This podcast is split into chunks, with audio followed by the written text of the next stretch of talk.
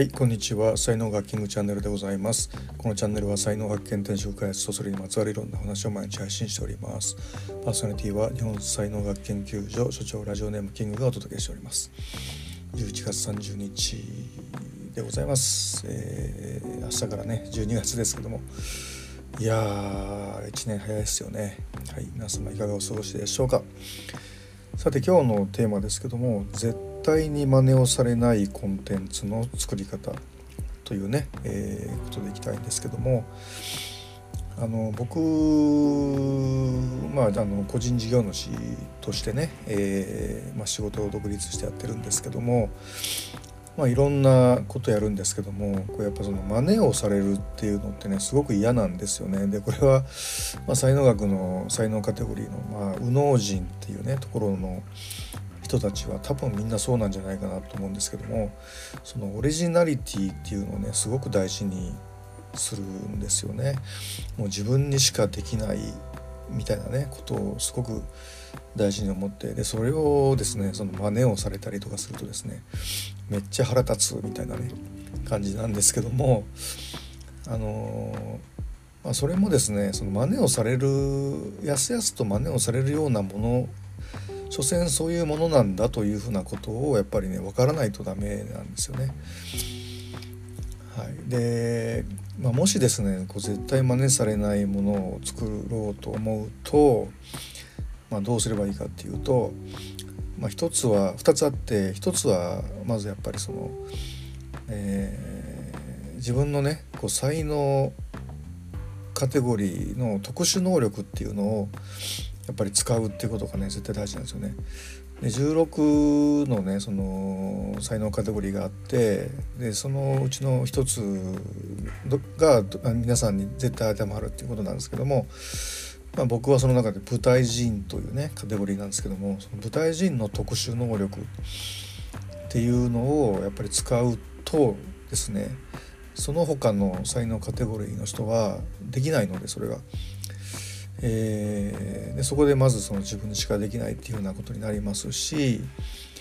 でもう一つはですねそのそれをこう長く続けるってことですよね。長く続けて要はこう特殊能力というか、まあ、技術というか能力というかそういうのをまあ磨いていくその年月が長ければ長いほど、えー、やっぱり簡単にはねその域まで追いつけなくなるんで、まあ、そういうことで、まあ、特殊能力を使ってそれを長くやって、えー、磨きをかけていくっていう、まあ、こういうことをすればですね、まあ、ほぼもう世界中で追いつける人はねいなくなるのではないかというふうに今思うわけですよね。であの真似をされて嬉しい人っていうのもねこういるんですよね。で真似をされるということはそれだけ自分の作ったものがこう、まあ、必要とされるっていうねそういう見方をして、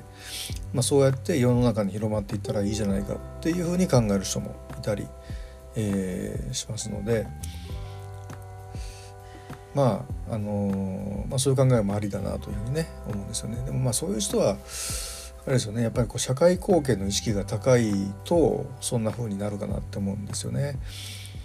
でこの社会貢献の意識が強いっていうのも実は才能カテゴリーでね、えー、そういう人たちがいてですね。で僕とかはあの、まあ、結果として社会貢献になればいいよねみたいな感じで入り口っていうのはなんかこう自分の好きなこととかあの、うん、その自分に関わる人たちを楽しませるみたいな、まあ、そういうところなんでそれをやる、ね、コンテンツがですねやっぱり真似をされてしまうとま自分らしさっていうのがなくなってしまうんでやっぱり嫌なんですよね僕は真似されるのは。はい、ということで、えー、まあね舞台人って言ったらやっぱ芸人みたいなもんなんで芸人とかねこう落語家とか、えー、漫才師とかね、まあ、そういう風なあの立ち位置でもあるのでまあ自分のギャグがですね人に真似されるってことはみんなに楽しんでもらってるんだなっていうようなことなんですけどもそれをこうね商売道具として他の芸人に使われるみたいなことがあるとやっぱりあってはならないのでそういうことはね。はいまあ、そんな感じに多分僕の感性的にはなってるんだと思いますよね。まあ、これもまあ才能カテゴリーによって考え方捉え方がねみんな違うので、えー、まあ大体大体右脳人の人はねあのやっぱり自分のオリジナリティ大事にする人が多いので、えー、皆さんがもし右脳人だったらそういうふうにしてほしいしで割と社会貢献の意識がね高い、えー、人たちはあの自分の 作ったものが世に広まればいいなみたいな風に真似されてもいいなって思うと思うので、はい、その辺の切り分けも大事かなっていうふうに思います。はい、皆さんの才能カテゴリーはどこでしょうか？はい、えー、ね、知りたい方はあの才能発見のセッションやっておりますので、えー、そちらまでお申し込みいただければというふうに思います。今日の話はブログにも書いてますし、えー、そちらから申し込み才能学セッションのお申し込みもできるようになってますので、えー、必要な方はよろしくお願いいたします。はい、では最後までお聞きいただきありがとうございました。えー、いいね、フォロー、コメント、レター、メッセージなどいただけますと大変励みになりますのでよろしくお願いいたします。えー、才能学マスターキングでした。えー、今日、えー、また明日、えー、お会いいたしましょう。ありがとうございました。Have a nice day.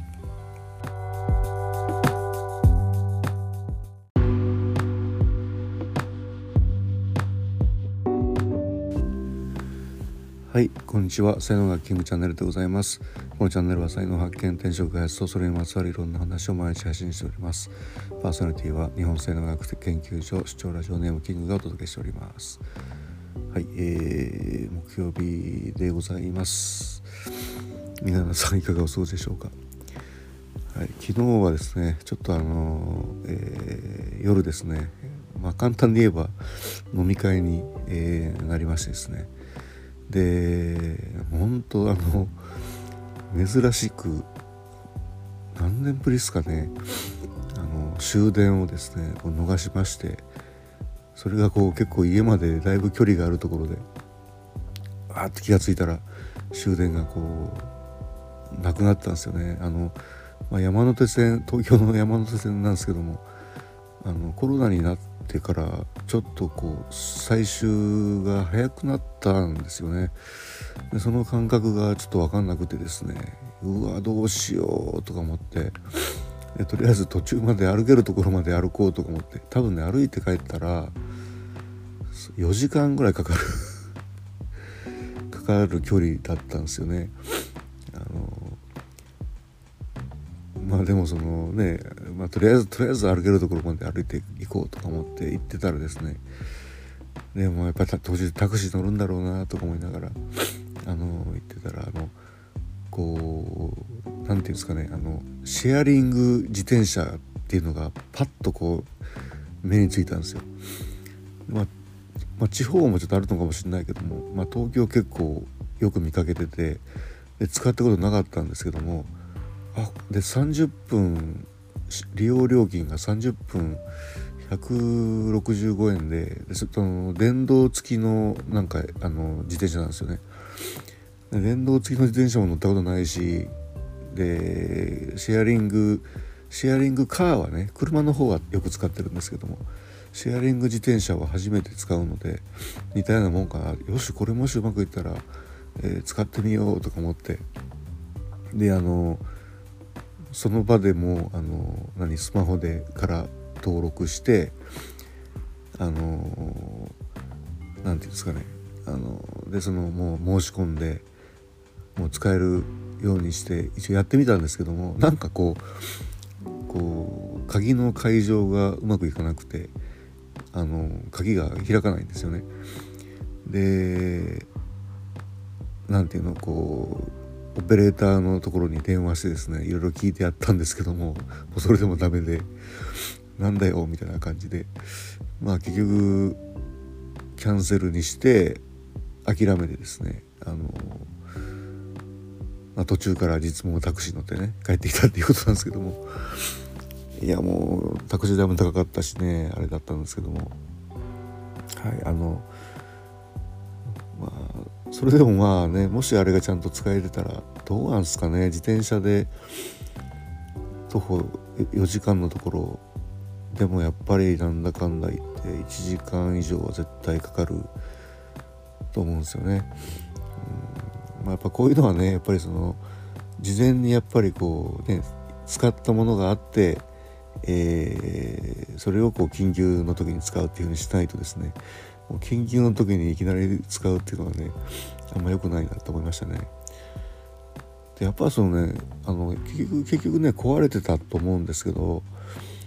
あのやっぱああいうのってそのメンテナンスがすごい難しいなって思うんですよねやっぱね。うん、だからこう便利な反面難しい部分もあるなって感じですよね。中国でねだいぶ前にそのシェアリング自転車ってすごい流行ったんですけどももう大量廃棄とかされてる写真とか見たことがあってまあ要はあんまり採算が取れないんだろうなっていうね、えー、思うんですよね。東京都内はね今キックボードみたいなのがねあってそういうのもなんかあるんですけども皆さん使ったことありますかね？はいということで今日はこれぐらいにして終わりたいと思います、えー、ありがとうございました。また明日。